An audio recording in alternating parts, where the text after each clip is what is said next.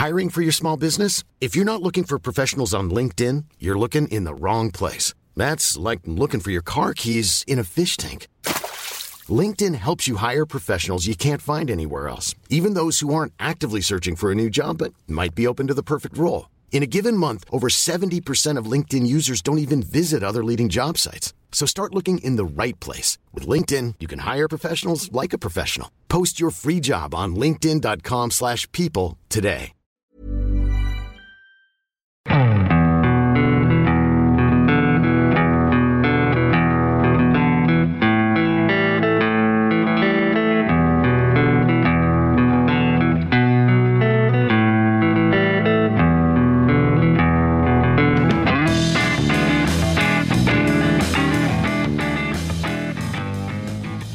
Hello and welcome to the Second Tier podcast. I'm Ryan Dilks and I'm joined by the Andrew Tate to my Alan Tate.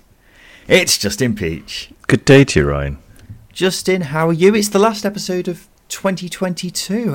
In fact, how, how would you sum up Championship football in 2022? Oh, um, I don't know. Maybe chaotic, or maybe not as chaotic as we think. Predictably chaotic, potentially. Yeah, I'll go with predictably chaotic Okay, why why would you say that? because it's still chaos in the championship. Like, still completely bonkers. There's still X number of points separating fifth to twenty third, etc. Um, but it, you know, it's not exactly a surprise, is it? We expect that to happen. It's the championship. Right, okay. All right, now you've explained it like that, I can agree with you because I wasn't sure where you were going with that before. I feel like this year, everyone always says, oh, this year's gone so quickly. And when I think about what I've done this year outside of football, I do agree with them. But when I think of it in football terms, it feels like ages ago since Fulham were in the Championship hmm. and feels like ages ago since Huddersfield were cheated out of the playoff final. do you know what I mean? Yeah, it, it is a strange. Football's a strange one. I I don't know if anyone's like me, but I don't judge years on calendar years. I judge it on football seasons. So if I'm I thinking, yeah, it's so strange, isn't it? So if I'm like thinking, what happened five years ago, or five years ago, uh, Gary Rowett was in charge of Derby. Frank Lampard's about to come. Oh yeah, okay. Now I'm starting to get the gist of things. You know, everything's judged on football for me, and uh, I don't know whether that's pretty sad, but I'm sure only football people will, will fully understand and, and get and get it. Mm. When I think back to 2010, I'm thinking of Adel Taarabt Yeah. tearing it up QPR. Um, but I, I'm exactly the same, Justin. So, what, what what would you associate 2022 with when you look back on it in 10 years' time or so? Uh, the World Cup. Um, if it's a championship point of view, Mitrovic um, just dominating the, the obviously the first half of 2022. Managerial sackings, goodness me. We'll, we'll think back. We'll, Ten years time, we'll go. Can you remember the great sacking period of 2022, where hundreds of managers were sacked and lost their jobs? Sad time. Mary Sackmus. oh Um, God, not that.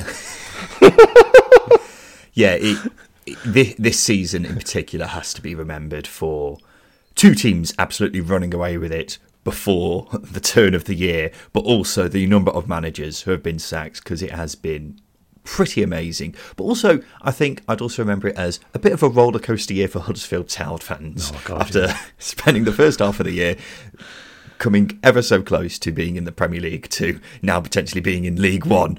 Uh, although maybe the last couple of results may have changed that. But we'll talk about that very shortly, ladies and gentlemen. Welcome to the number one championship podcast, the second tier. Thank you for joining us wherever you are. We're going to go through all the games that have happened over the last couple of days in the championship, go through all of them, talk about what it means in the grand scheme of things heading into 2023. We'll also talk about some of the news from the past few days, including that loan for West Bromwich Albion, which I'm sure me and Justin have plenty to say about, as well as a couple of other bits. And then we'll finish off with a little game right at the end. So let's go around the grounds and we'll begin with Watford, who took another hiding for the second game in a row after being thumped 4 0 away at Swansea. And it's a, another alarmingly pathetic performance by the Hornets, Justin.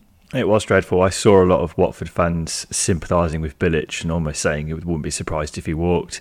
Um, and I completely agree. He deserves a lot more than what he's getting from his players, and he deserves a lot more from what he from what he's getting from the board. I know it's it's difficult from a from a board perspective to um, say that they need to do more, um, considering we're not in a January transfer window. But it just highlights how how many holes were in the squad for Rob Edwards in the summer. There's so many issues with it. And there are there are good individuals in there, but I think this this game in particular highlights just how um, how poor it is. Uh, and I think if if you look at the the turnover of the squad, it hasn't been um, massively significant. Um, you look at Burnley, who have had to completely reset.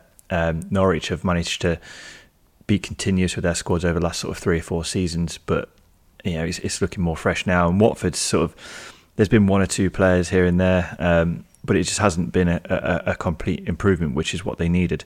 Um, they needed everything needed refreshing at the club. We're seeing that now, and you know Watford are in a, a really precarious position. Um, you know, of dropping out of the playoff race, dropping out of the promotion race. They don't have a good enough squad to compete without the likes of João Pedro and Emmanuel Dennis. Emmanuel Dennis was sold. Um, but this game in particular just highlights how many issues there are. You look at defensively, they were shambles, absolute shambles. The amount of times Harry Darling peeled off at the back post, repeat, repeat um, set piece routine, did it several times, and Watford at no point clued up to it. It was dreadful. Yeah, the warning signs were there when it was just 1 0 in this game that it could be another bad day at the office for Watford, weren't there? They were so lacklustre, and they lost to Millwall on Boxing Day, but you could have made the excuse that they were down to 10 men for half the game in that one. But there were no excuses here. They were just awful. Four shots to Swansea's 15. I think just about says it all, really. The defending was so pedestrian.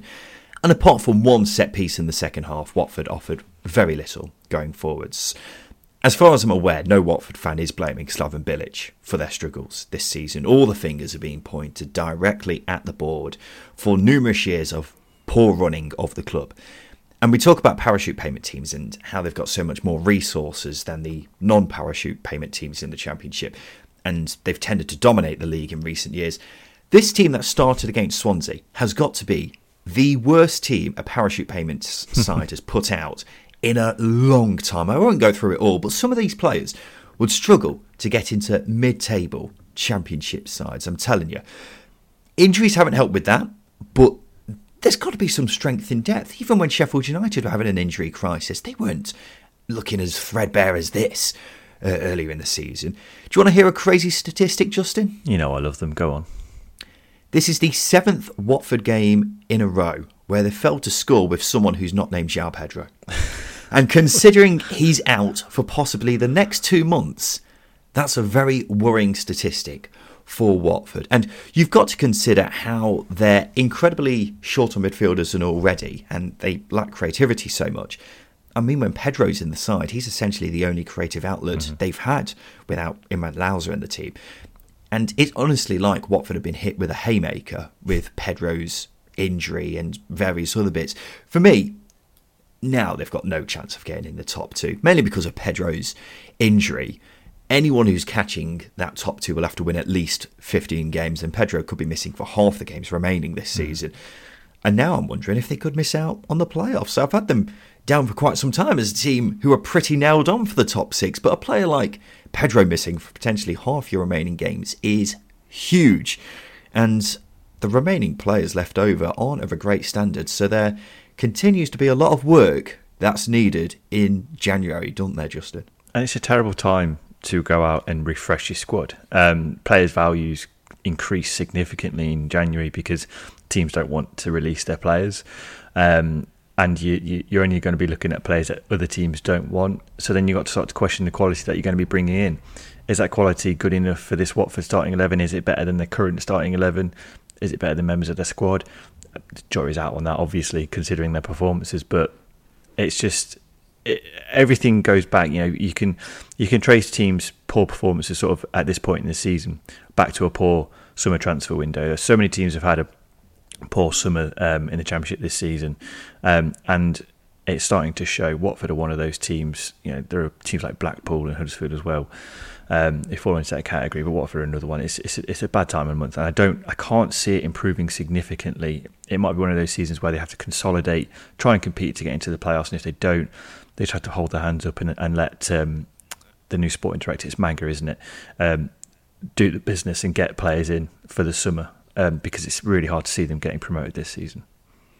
We should give Swansea a lot of credit here Yeah. because this was just as good a performance from them as it was a terrible performance by Watford. Joël Piroe looked like the Joël Piroe from last season. Two very well taken goals, particularly that second one. And I think he's a bit of a confident striker, isn't he? I think that's hmm. one thing we've learnt about him this season. So those two goals will do him a world of good. Liam Cullen got on the hmm. score sheet and got an assist too. He's looked quite sharp for them in recent games after previously me questioning whether he was actually good enough to play at championship level, but he's looked pretty good recently. It was just a classy all round performance from Swansea, and it's actually their first win in nine, so much needed as well. Yeah, absolutely. It was a comfortable, controlled game for 90 minutes. Um, I know Watford didn't offer too much, so it was a, I wouldn't say it was an easy game, but um, there are games like that that I've got away from Swansea. Um, so for them to dominate and absolutely tank Watford, I think is a positive step, obviously. Um, and they were they were clinical and cutthroat. The, the two finishes from Joël Piroe were more like the finishes from Joël Piroe that we saw last season. He's been he's been misfiring quite badly. Um, so for him to be in a position where he's he's taking those two goals well um, is is massive. And I, and I think recently as well, I don't know if they've got a set piece coach, which is interesting, but they've been creating a fair few set um, chances from set pieces recently. Um, I go back to the Norwich game um, just after World Cup break. There's, there's this one. They've been very um, prolific from set pieces, and I think that's doing them dividends. Uh, well, of late. Michael Carrick has now won six of his nine games in charge of Middlesbrough. They beat Blackburn 2 1. Blackburn have gone from not dropping a point from a winning position all season to losing twice from winning positions in two games. They weren't helped by John Buckley being sent off in the 50th minute for throwing the ball at Riley McGree. Having said that, I thought that was a very harsh red card. I thought the obviously the Callum Robinson one in, against Swansea earlier on in the season. I thought it was a harsh red card, but if you're doing that, you're giving the referee a decision to make. It's just petulance. Um, a three-game ban seems pretty significant. Uh, I think Blackburn tried to appeal it and it was rejected, um, which just goes to show that it's it's quite nailed on in the rule book um, not to throw balls at opponents, so to speak. Um, so yeah, There's throwing balls. Yeah, just no, I- yeah. that. It's a straight red. It's not even a second yellow card. It's. I don't want to spend too much time on it because it's just it's just a silly thing. It was. I don't know what rule it breaks because it's certainly not violent, is it? Unprofessional conduct, maybe. Whatever the case, is sending off for that and severely hindering one team's chance of getting a result for nearly half a game is very overdramatic from the referee, and I'm surprised that any suspension's not been overruled, I've got to say. But whatever the case, Middlesbrough now in the playoffs with this win and continue their remarkable climb up the table. And when Michael Carrick took over, they were 21st. the turnaround is unbelievable. And as we head into January, it looked as if the top of the shopping list for Borough was going to be a striker. It was the glaring weakness in this team, but Carrick may have found an answer to that problem in Matty Crooks up top. Of course, usually a midfielder, but I was quite impressed with him playing as a number nine.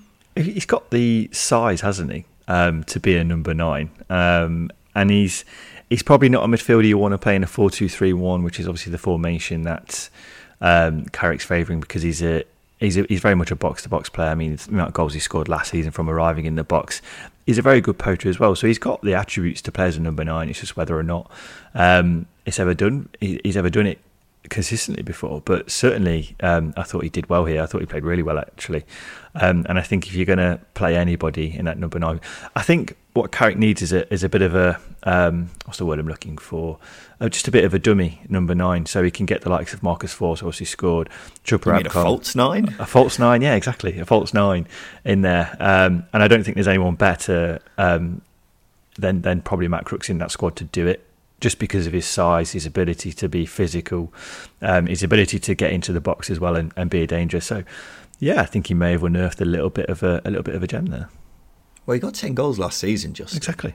He's a big strapping lad who's great in the air, isn't he? And knows where the back of the net is. So if that's how Carrick wants to play with a number nine, they could save themselves a fair bit of money by just sticking with Crooks. Will he be the long term answer? I don't know. But he's certainly given a good audition for this role in this game, he?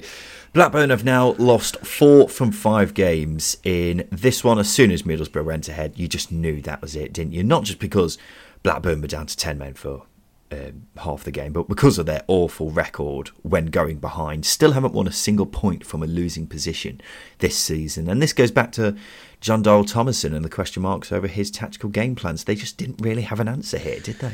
It, it's a it's a difficult one to um, to decipher, considering Blackburn's inability to overturn those leads, um, their ability to really impose themselves on opponents, i.e., dominate games. I think that's where it, it, it, lends to that they can't they can't do it. They're not really shown that they can do it this season, barring one or two games. Um, so I think it's it's a case of not needing to improve over time. They need vast improvement quickly if they're going to start to pick up results again. Um, because this is lends into what you've been saying. If they're not a team that creates chances um, consistently or keeps them out, then what are they? They're just, they're just a team who um, are going to concede goals, and if they've not got a mentality to overturn those defeats, which they haven't done yet this season, so we can't say if they they are capable of doing it. If they're not a team who can overturn those um, uh, deficits, then sadly they are going to drop down the table. They're going to drop down the table very quickly because, um, as I say, it comes down to character in the team, and if they can't, they can't do it. If they can't create t- chances when the game's drawing or the game's poised, then how are they going to do it when the team's defending in a low block, defending a lead in a low block? It's not going to happen. In fairness to Blackburn, in these five games they have faced some very tricky sides. So you could make that excuse if you are a Blackburn fan. And they have got Cardiff at home in the next game. Cardiff would be no, one no. of those sides who I would want to face right now if I was a, a team struggling. Having said that, if Blackburn lost there, then there would be some serious, serious question marks asked by everyone, wouldn't there? Now, this time of year really is about miracles. I say that because Huddersfield won again. Two wins from two. They beat Rotherham 2 0. And what's possibly even more shocking, Justin Peach, is Huddersfield could have won this by more. But that's it, isn't it? They're, they've got some good players. They've got some very good players. Um, have they?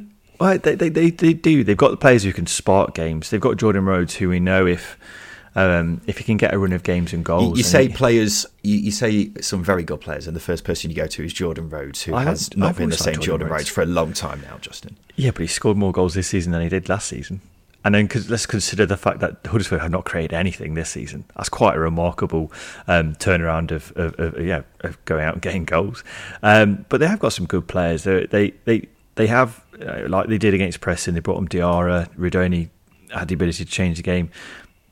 I think it's just a case of getting those players believing. Um, and if they get a run of results together, then then why not? Then maybe they can spark a run of form that can pull them out of the relegation zone because there are some teams down there that are in worse states than Huddersfield form wise, um, and they're showing that defensively they are a, a decent organised team.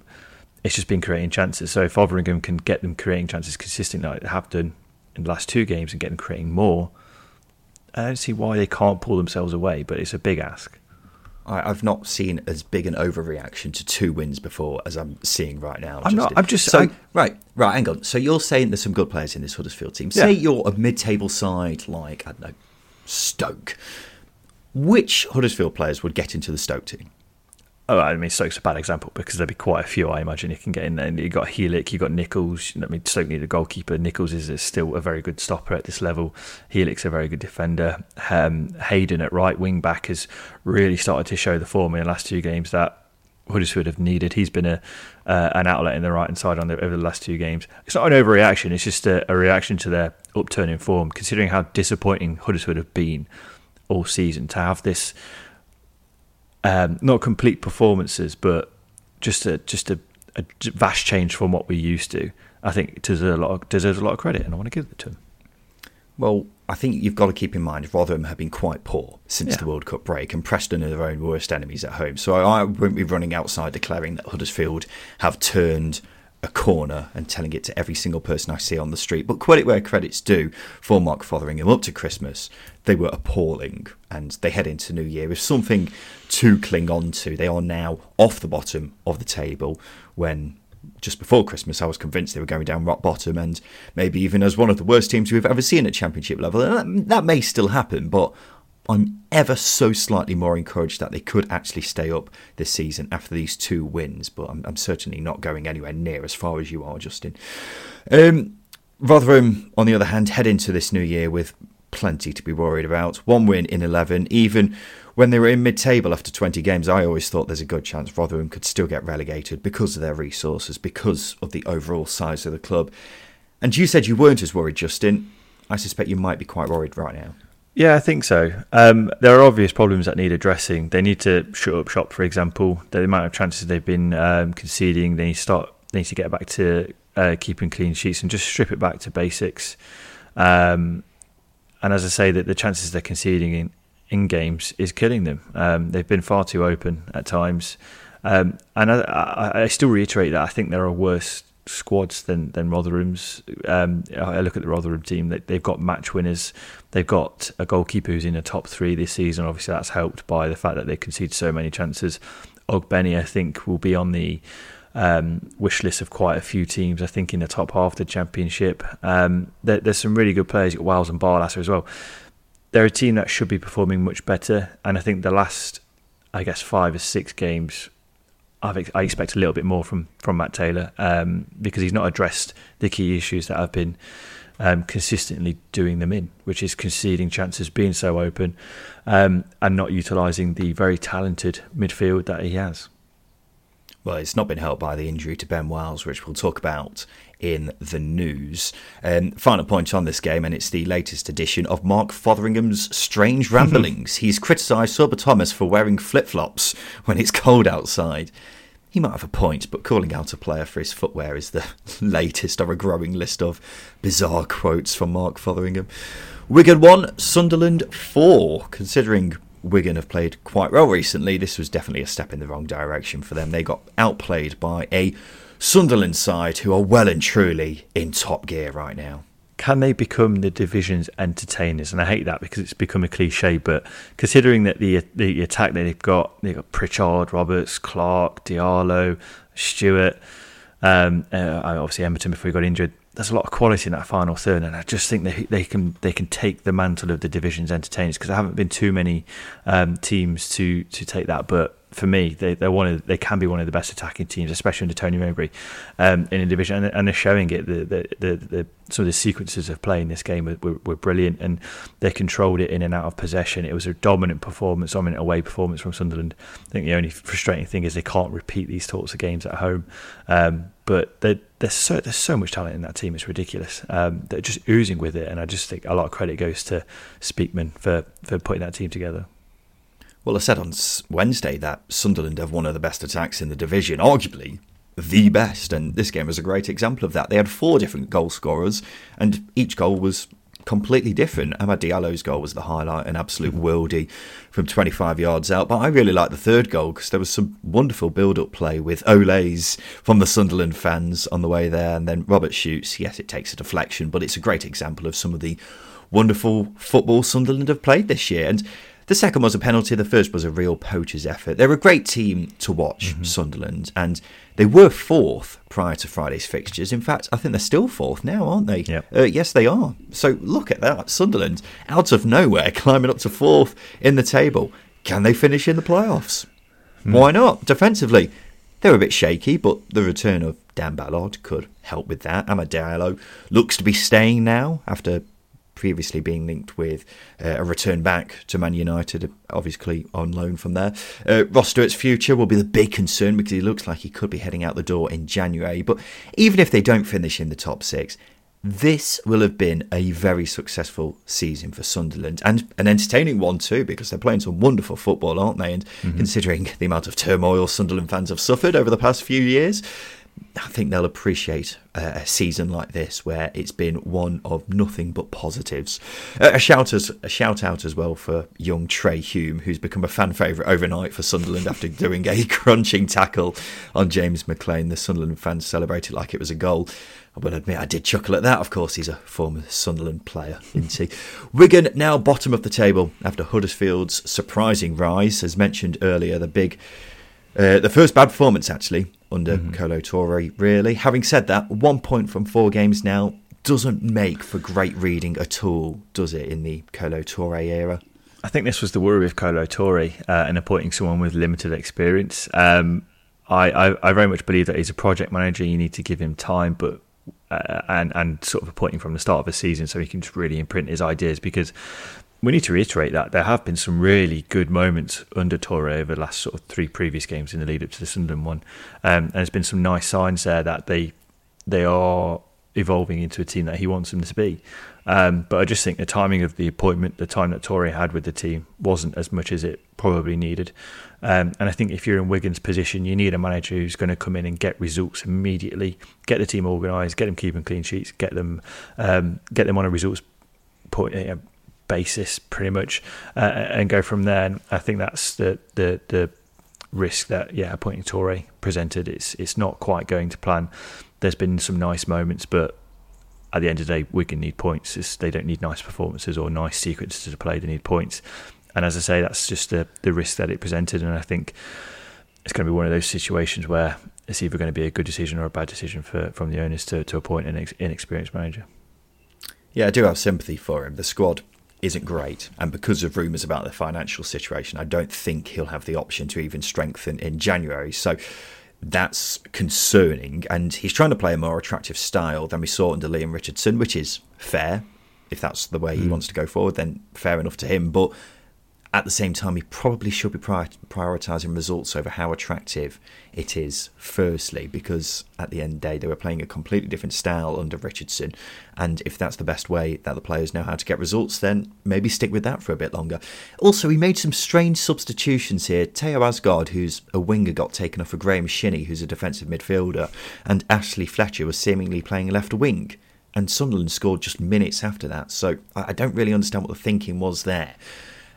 I think he's got a lot to learn, which is understandable mm-hmm. because he is a young manager. I just don't really know what the plan is at Wigan. Is he a long term appointment or was he just a throw of the dice to try to keep them up? I'm not too sure. Um, time will tell on that one, but yeah, certainly a very concerning time for Wigan, who are now staring well into the depths of League One. Uh, Josh Cullen goal gave Burnley their fifth win in a row away at Stoke 1 0. It finished. Burnley not at their best here. They were actually quite lucky to not go behind in the first half, mm. thanks to some questionable distribution from Muric in goal. But what's the old saying, Justin, with good teams? They find a way to win. Um, and they did that, didn't they? I think that um, the save that Muric pulled off from Fox in the first half was brilliant. It was low to him, and I think that's sort of where you go. Actually, this this team knows what to do. They know what they're doing, um, and you're quite right. I think the fact that Burnley were able to make a few changes, Rodriguez was rested. Um, I think that really sort of helped and maybe disrupted um, momentum a little bit, or um, you know, just starting eleven gelling. Um, I think they did that just before the international break, didn't they? Where they changed the midfield and they um, I can't remember if they drew or just it was just a, a below par performance. Um, but they've got they've got depth, they've got ability to win, the ability to win, um, and to keep a clean sheet despite making several changes. I think is a testament to. Um, uh, to, to, to Kompany and his management. I think as well as that, you look at the amount of teams who put in a flat performance um, over this game week. Um, I think it goes to show that yeah, Burnley weren't the only ones.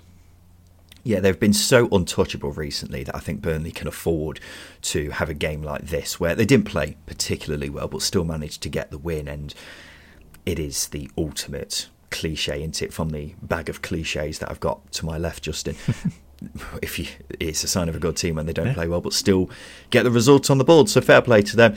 And I think that Josh Cullen goal for Stoke kind of sums up their 2022, doesn't it? It it bounces around in the box. At one point, the yeah. defender kicks it onto the goalkeeper's back, and it's been a very, very underwhelming 2022 from a Stoke perspective, hasn't it?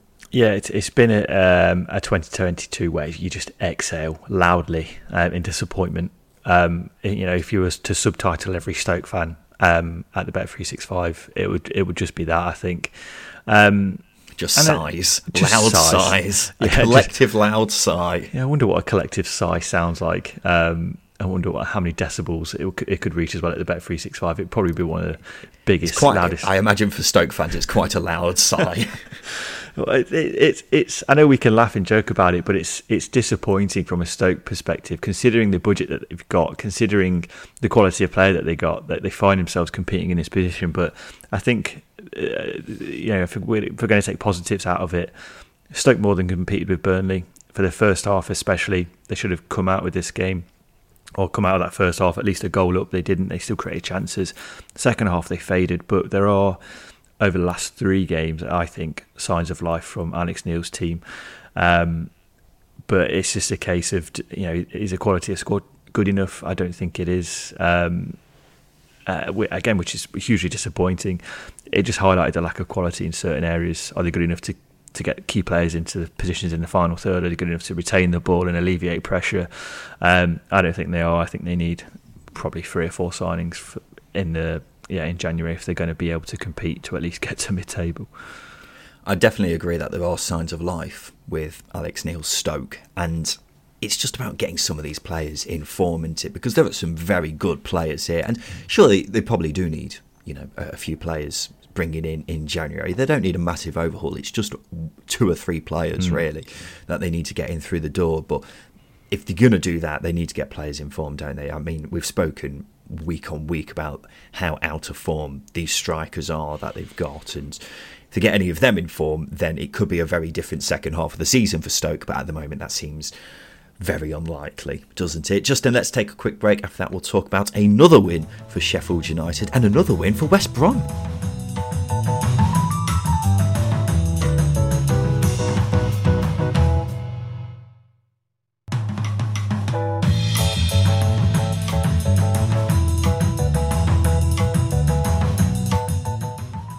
Welcome back to the second tier podcast. Five wins on the bounce now for Sheffield United, the latest being a 2 1 victory away at Blackpool. And I think Blackpool are actually quite good here, maybe even the better team. However, once again, Sheffield United's quality paid dividends, particularly with that lovely goal from James McAtee.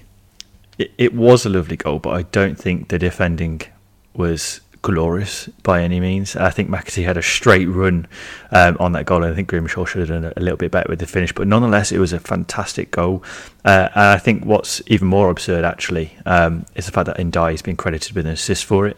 But we won't dwell on we won't dwell on that. It's another assist for Ndiaye, and just another highlight of how good he is. But yeah, Sheffield United. Um, similar to what we were saying about Burnley, if teams are, have got momentum and, and, good form, they don't have to do too much to win. If they can get a lead, um, if they can get a good lead in in a game, then they can just manage it, and they've got experience to do it. You know, you look at this this team in particular. Ciaran Clark was once again brilliant. Came in for John Egan, who has been a stalwart stalwart for the Blades and uh, didn't look out of place, looked very comfortable. Defence was organised. Norwood again was just, well, I, I, yeah, the man's missed the championship. He he made his 500th career appearance. He was just absolutely brilliant. Um, yeah, these teams don't need to do too much to win games, and I think that's quite the um, quite a testament to yeah what Heckingbottom's been able to build this season despite the injury problems. Well, Sheffield United have had a couple of games recently against teams who they should be beating and have actually mm. struggled quite a bit. And that's why I think if one of Burnley or Sheffield United were going to see a downturn in form and reopen back up the automatic promotion race, I think it would be Sheffield United. Not that I think it's going to happen though, simply because they're too good and they're too far ahead. But if that possibility were to arise, I think it would be them. Um, but I mean, James McAtee is turning out to be a wonderful young talent for the Blades, into 20 year old midfielder on loan from Man City. He's had to really fight to get into this team, but now seems to have nailed down the third midfielder spot alongside Norwood and Berger. And He's an excellent dribbler. We saw that with the goal, having him and Ndiaye in the same team means defenders are having to be constantly on their toes. He's also very quick, which means he's a great threat on the counter, again, as we saw with the goal. But he's a good passer too. And you can see why this lad has already played a handful of games for the Man City first team and is really enjoying getting some first team action now. And it's also great to see him do a backflip celebration for his goal. When I say a backflip, it was some sort of flip. He was kind of going sideways once. He was a, he was somersault. I mean, I'm not sure if it was a somersault. I don't know what it's called when it's a kind of sideways flip. But whatever the case, it was it was a great performance from him, and he's turning out to be a player who's getting better and better for the Blades. As you can imagine, the Michael Appleton out brigade were in full force after this loss. But to be fair to him, Blackpool were good here against one of the best teams in the division, and I'd say it was actually quite encouraging. I think it. I think it was. Um, I, I, do think again the, the, the, game uh, similar to Stoke against Burnley. Actually, um, I think it's just one of those games where you come up against a really good team. It just highlights the lack of quality you have in your team. Um, and I get that Michael Appleton has this frustration towards him. I, I said in the previous episode that I understand it. I, I, I get it. It, it. it makes sense. The form is bad, um, and he's got previous with the with the with the club supporters in you know in not exactly a positive light. But if you've just you've got to remember that he's not as good as Critchley. So the ability that Critchley did, or what Critchley did last season, was I wouldn't say remarkable, but it was really good management, really good coaching. And the squad needed improving this summer. It wasn't. It's been propped up by loans that were made late in the window. Those loans have been so-so. Um, and as I say, it just highlights a lack of quality in the team, which isn't all down to Appleton. Um, you know, the form is sackable from him. Um, it, it's justifiable. Um, but a new manager doesn't immediately improve Blackpool's situation you need additional players. You look at Hull, for example, they were bottom of the league for goals conceded, XG conceded, conceding from set pieces, but they still had good players. Um, and our Rosenior's come in, they're slowly improving. I don't think um, Blackpool are in that position. They need that uh, immediate improvement, but they don't have the quality of players to do it. Yeah, they are without a win in eight now, second from bottom, two points from safety. West Brom's flight up the table continued with a 2 0 win over Preston. Okay Yokuslu getting a brace just after we praised him as well. I like to think the second tier assisted both those goals. I think this might be the third or fourth West Brom game in a row now, with the exception of that Coventry game, where I've come out of it thinking West Brom should have won this by more, and they restricted the opposition to very little. It's remarkable how well they're playing. It, I don't think it is remarkable. Um, I think it's a, a, case of about time, isn't it? Um, okay, just remarkable considering how shit they were a couple yeah. of months ago. Yeah, but I, again, I still think they, they weren't terrible. Um, they were just falling behind in games. There were moments that there were lapses in concentration at key times where they went behind, and then that's the reason why their XG was so high is because they were chasing games constantly. So they were constantly trying to put teams on the back foot. Um, but yeah, they've always had the quality and ability to do it. I think it's I think the thing from Carlos Corberán is just piecing it together, making those players believe, and sharpening sharpening the, the tool set that he's got essentially. And he's done that. You look at uh, Yokuslu, for example. His two goals were brilliant. I've, I I've, I didn't know too much about him before coming in to West Brom this uh, this summer. Um, I didn't have him down as one of those types of midfielders who can hit hit shots like that, um, and they were fantastic. But you look at how organised defensive and how good Alex Palmer's been in, uh, sorry, been in, in, in form in terms of the yeah, in the West Brom goal.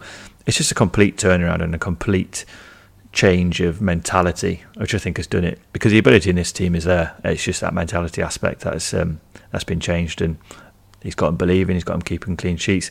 The skeptic in me is thinking, though, you're obviously saying that they they should have won by more. Are we going to see West Brom drop off in terms of putting their chances away again? Hopefully not. Hopefully not. Probably is worth mentioning as well that the three teams they've most recently beaten have got problems of mm. their own. But for me, West Brom have been the best team in the division over these last couple of weeks, with the exception of Burnley, of course.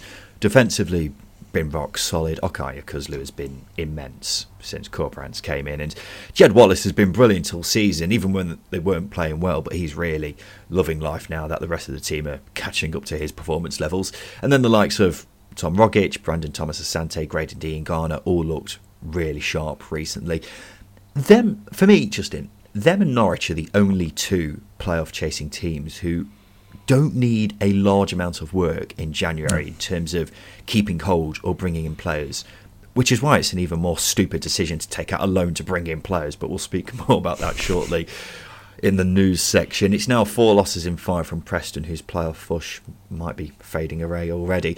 Hull got their first win in five away at Birmingham, getting a 1 0 victory. What did you make of this one, just? Uh, it was a game of few chances where Hull had that little bit of quality. You know, Cyrus Christie has always had that ability to get to the byline, put crosses into the box. Oscar Estupiñán's forms picking up massively, which is a big, big plus for Hull. Um, but I think it was one of those games. Hull have been slowly improving. It's literally been the tiniest steps possible. But Hull have been improving massively. Um, uh, well, they've improved massively since the sort of the, the international break to now. Um, I think it's just a case of trying to iron out those those those key areas that they've been making at the back, and they did that. I think Birmingham were quite as good as they have been in recent weeks. Um, saying that, I think the last two games they've been quite poor, not been creating too many chances, um, and the press wasn't as wasn't full of energy, shall we say, um, which isn't a surprise. Uh, you know, as I mentioned with Burnley, that quite a lot of teams had a bit of a down day, but yeah, really good performance from Hull, and I, I think it shows that they're, they are heading in the right direction in Rosenior. Mm, I think it shows he's getting to grips with this team, and that's why I continue to believe that this should be all right this season. I mean, they've jumped up to 18th with this win anyway, and now five points clear of the bottom three, and there are definitely three worse teams than Hull, aren't there? I mean, you talk mm. about the caliber of players they've got. I mean, Jean-Michel Seri compared to you know some of the other teams down there and what they've got in midfield is just it's not even comparable, really, is it? And Estupiñán he seems to be another player who's a bit of a confidence player, and now he's got a couple of goals under his belt. Maybe he'll get back to the goal scoring form that we saw earlier in the season too. Defensively, still question marks there. Rosenior seems to have done a lot of good work in making them a lot more solid than they were under Arveladze. So they they're definitely going in the right di- direction now, aren't they, Hull? And I would have been surprised before if they went down now I'd be even more surprised if that were to be the case, and it may even get to the point where they're just not in a relegation battle at all come I don't know February March mm. time. Certainly because they're going in the right direction. A double from Carlton Morris helped Luton beat QPR 3 0. More on Mr. Morris shortly, but my word, what a goal from Alfie Doughty, Justin. Yeah, it was a brilliant goal. I, I, feel like I'm going to dampen this goal a little bit. It was a fantastic goal, but Lee Hendry said it was one of the goal of the season contender in the commentary, which I disagree with. It was a well struck shot, but I can't help but think that his pass into Carlton Morris was terrible because Carlton Morris had to do a hell of a lot of work um, to get the ball back into Doughty's path because um, it was such an overhit pass at hip height. Um, so I think yeah, credit a lot of credit goes to Carlton Morris there, but I think it highlights the quality that Doughty's got. For example, in the lock, he's been really good for Luton over the last few weeks at left wing back. Um, and and yeah, this this goal was was, was uh, absolutely fantastic. I'm not going to take anything away from it, but goal of the season contender, I don't think so. After just slagging off for a good 30 seconds and then saying, I'm not going to take anything away from it, though. Um, contradictory at its best. Um, but a wonderful strike. The build up play was fantastic. If there was one misplaced pass in there, but goal of the season, I'd say no, just because of the standard of goals we have mm-hmm. seen this season, which have been remarkable. Well, maybe in another season, it may have been uh, a goal of the season contender. Uh, we haven't spoken about Carlton Morris in a while, actually, because he's gone a bit quiet recently, he? These two were his first goals in seven games, but he's now up to 10 goals for the season, one of only four players in double figures in the Championship. And considering the number of players in with a shout of the Golden Boot, I kind of forgotten about him, but he has got a great chance, hasn't he? As head of the Carlton Morris fan club, Justin, do you and your members think he could do it? Yeah, absolutely. We we will never we will never wane from the Carlton Morris train, so to speak. Um, we are we are fully behind him, um, and I think I said maybe September October time that he's a contender for the Golden Boot. Um, not going to you know, backtrack on that at all. I, I, think he's the only, one of the only players who can score with his right foot, left foot, and his head. I think well, technically everybody can, but not with the uh, same efficiency as him. He's a he's a just a beautiful all round number nine. Um, that's it really. I, I, don't have to. If I say too much about him, it it becomes a point where it's a little bit obsessive, um, and we want to avoid that. Too late.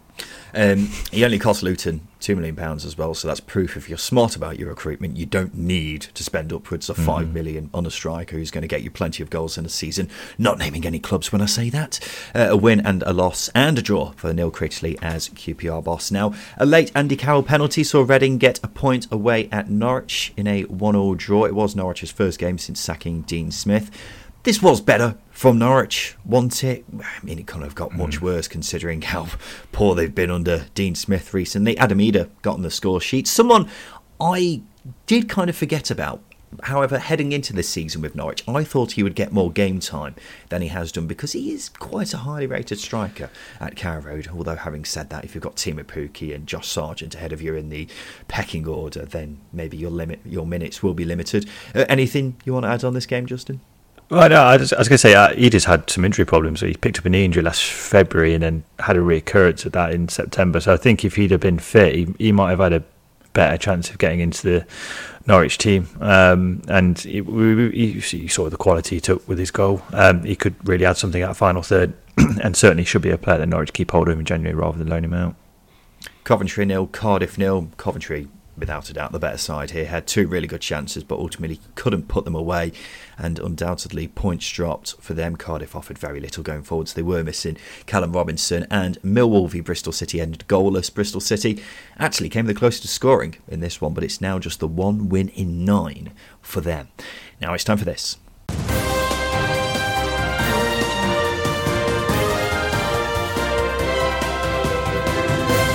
Yes, it's time for the news, and West Bromwich Albion have taken out a £20 million loan. It's from the US investment group MSD Holdings and will be received over four years. The clubs say it will be used to finance the club's general business operations, aka transfers, although the interest rates for the loan haven't been confirmed. now, when it comes to something like this, I did the sensible thing, which was listen to friend of the show, Kieran Maguire. You see what he had to say, and as usual, he does an amazing job of summing it all up.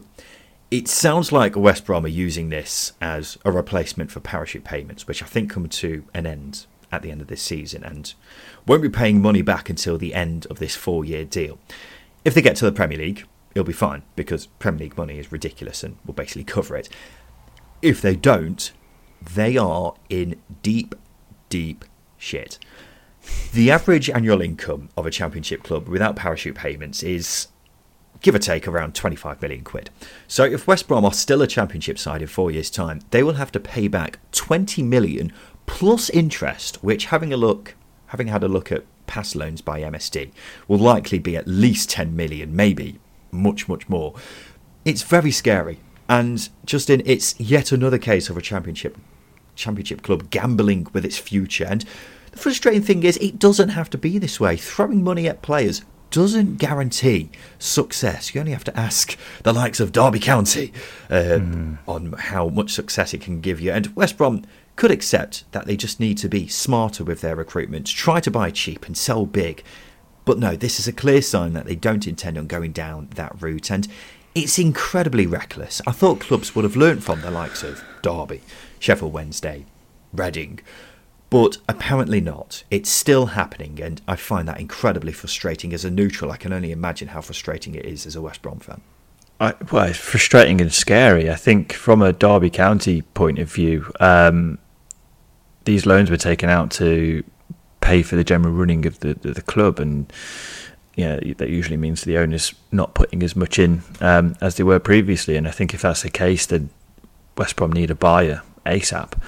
Um, and that's not to put the fear of God in the West Brom fans, but if you're having to take out loans to prop up the costs um, and, and, general ongoing costs of the club, and whether that be transfer fees or or what have you, it's it's a dire dire situation, um, and it's going to get it's, only, it's, it's one of those situations only going to get better. And if you're if you're relying on your team getting promoted, um, given the odds against you doing that to genu- uh, essentially keep the club going, it's not a great place to be. It really isn't.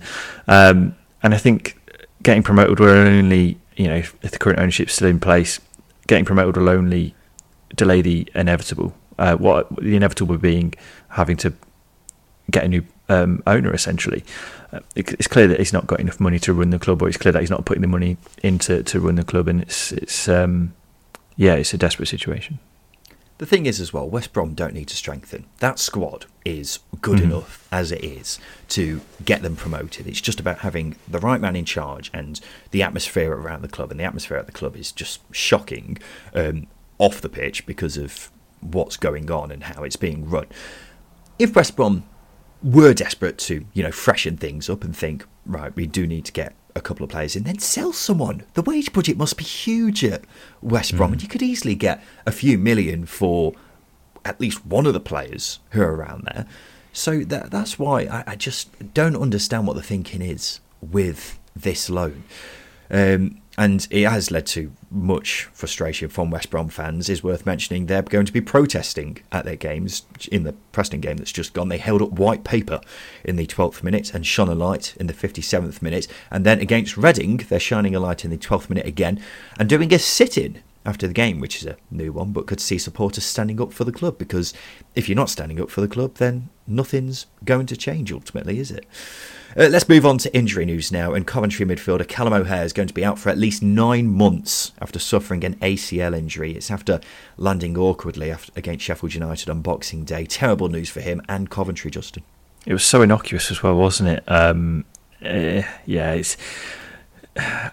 It's uh, really disappointing for him um, because he's he's a player that Coventry need to thrive, and obviously as well as that, you know, if Coventry want to really boost their team, he's a player that they can sell for excess amounts of money and, and, and, and reinvest. So it's it's really frustrating for both O'Hare and and Coventry, um, but really disappointing for O'Hare because you, you don't want to see players like him have long spells. Like you look at Bradley Dack, for example, his first ACL injury was brutal. His second one was even more brutal because he just got back into back into form, and you just you don't want to see anyone go down with an ACL injury, let alone a player who is really exciting to watch. Um, so yeah, it's really disappointing. Hopefully, you can you can come back through the other side. Um, but yeah, really really sad.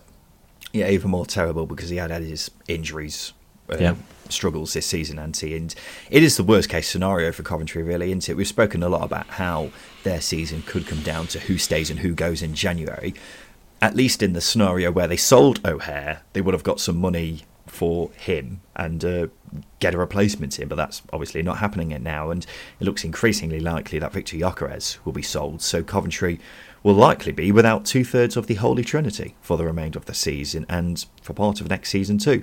So, of course, we wish O'Hare the very best in his recovery. It's always a horrible injury in ACLs because he's also mentioned on social media that it's just devastating for him. But for Coventry, I struggle to see them going up without him unfortunately. Mm-hmm. And if they sell Gyökeres in the transfer window, then it's going to be even more of a struggle, isn't it? Watford forward João Pedro set to miss up to eight weeks with an ankle injury. Not as bad as many fans feared, but still potentially two months without him, a huge, huge blow. And we did speak about it earlier. Has come at a rather handy time with it being January, but he's arguably the best player in the division, Justin, and you can't quickly replace players like him when you consider he's a Premier League player who shouldn't really be in the championship, if you see what I mean. Mm. Rotherham midfielder Ben Wiles looks set to miss the rest of the season with an ankle problem, a huge blow for them too. He's a very influential player for the Millers. They look as if they'll need to do some jigging, digging in January as well. Uh, transfer news now, and of course it is becoming the January transfer window, so there's going to be lots of this mentioned in the news, and we've already had one bit of news already. The Athletics say Ellis Simms has been recalled from his loan at Sunderland by Everton, which is a huge shame, Justin. He's just looked like he was getting to grips with life at Sunderland. Yeah, uh, uh, is he ready for the Premier League? I don't think he is. Um, yeah. This is his first loan spell in the Championship, if I'm right. I know he's played for Hearts and Blackpool in previous loan spells, but yeah, I, I right. just I just don't think he's ready for the Premier League, and I think it's going to stunt his development because he's he's just I don't think he's going to play, or at least he's going to come on as an impact player.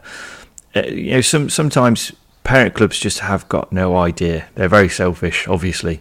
I mean, they can do what they want with their players um, to an extent, but it's just sometimes you need to leave a player in a in a um, in their current situation to allow them to grow and call it recalling him at a point where he's in really good form just to you know boost your. They, I mean, Everton are desperate.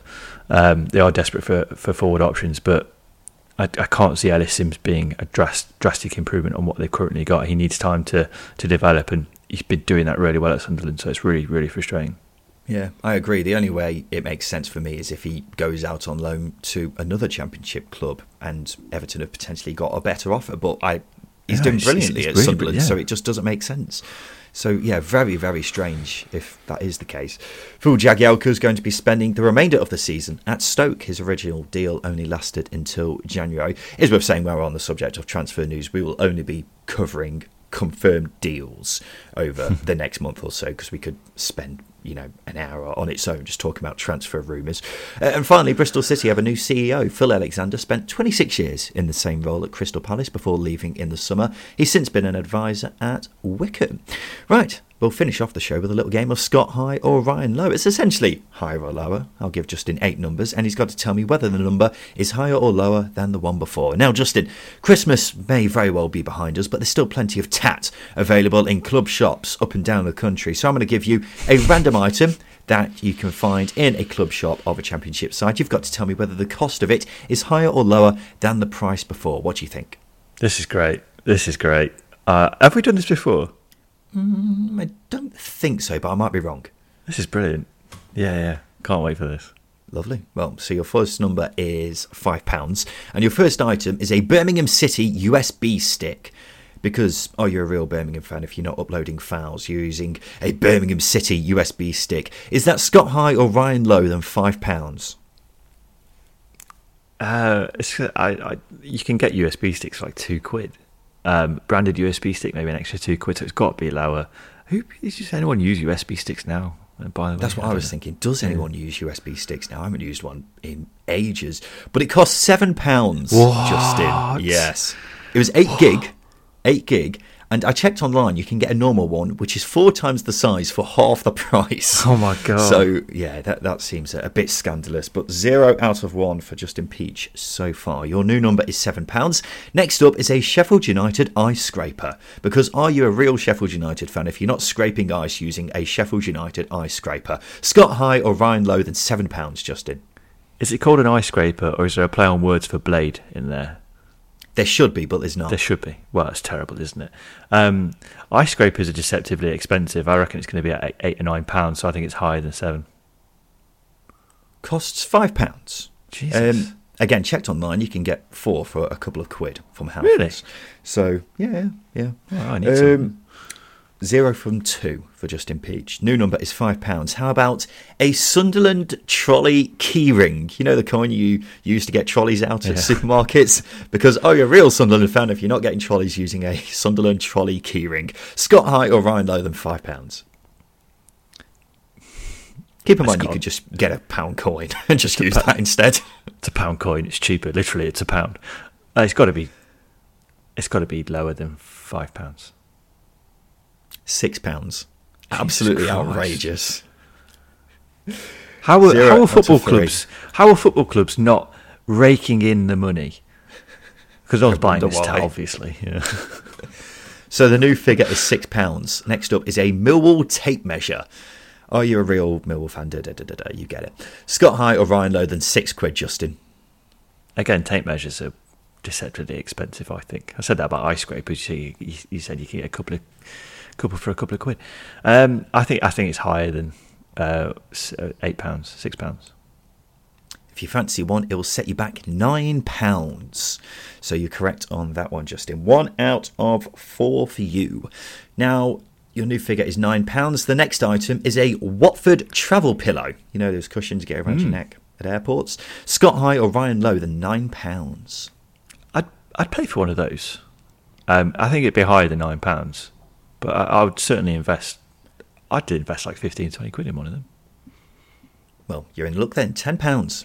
Uh, Really? I find that a bit more respectable, really. Yeah, Uh, but that's okay. mainly because I, I don't know what the going rate is for a travel pillow. Really, I, I'm not a big fan of them at airports. Wow. Um, so two out of five. Uh, we're on ten pounds, aren't we? So we've got a Burnley hot water bottle and cover. Scott High or Ryan Lowe than a tenner.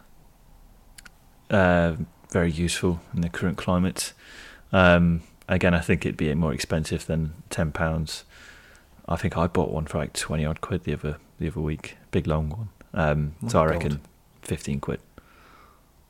It is fifteen quid. You're Yeah. spot on. I feel like you've been uh, swindled a bit by um, spending twenty quid on a hot water bottle and cover, but you're correct. Three out of six. Two remaining. Your new number is fifteen pounds.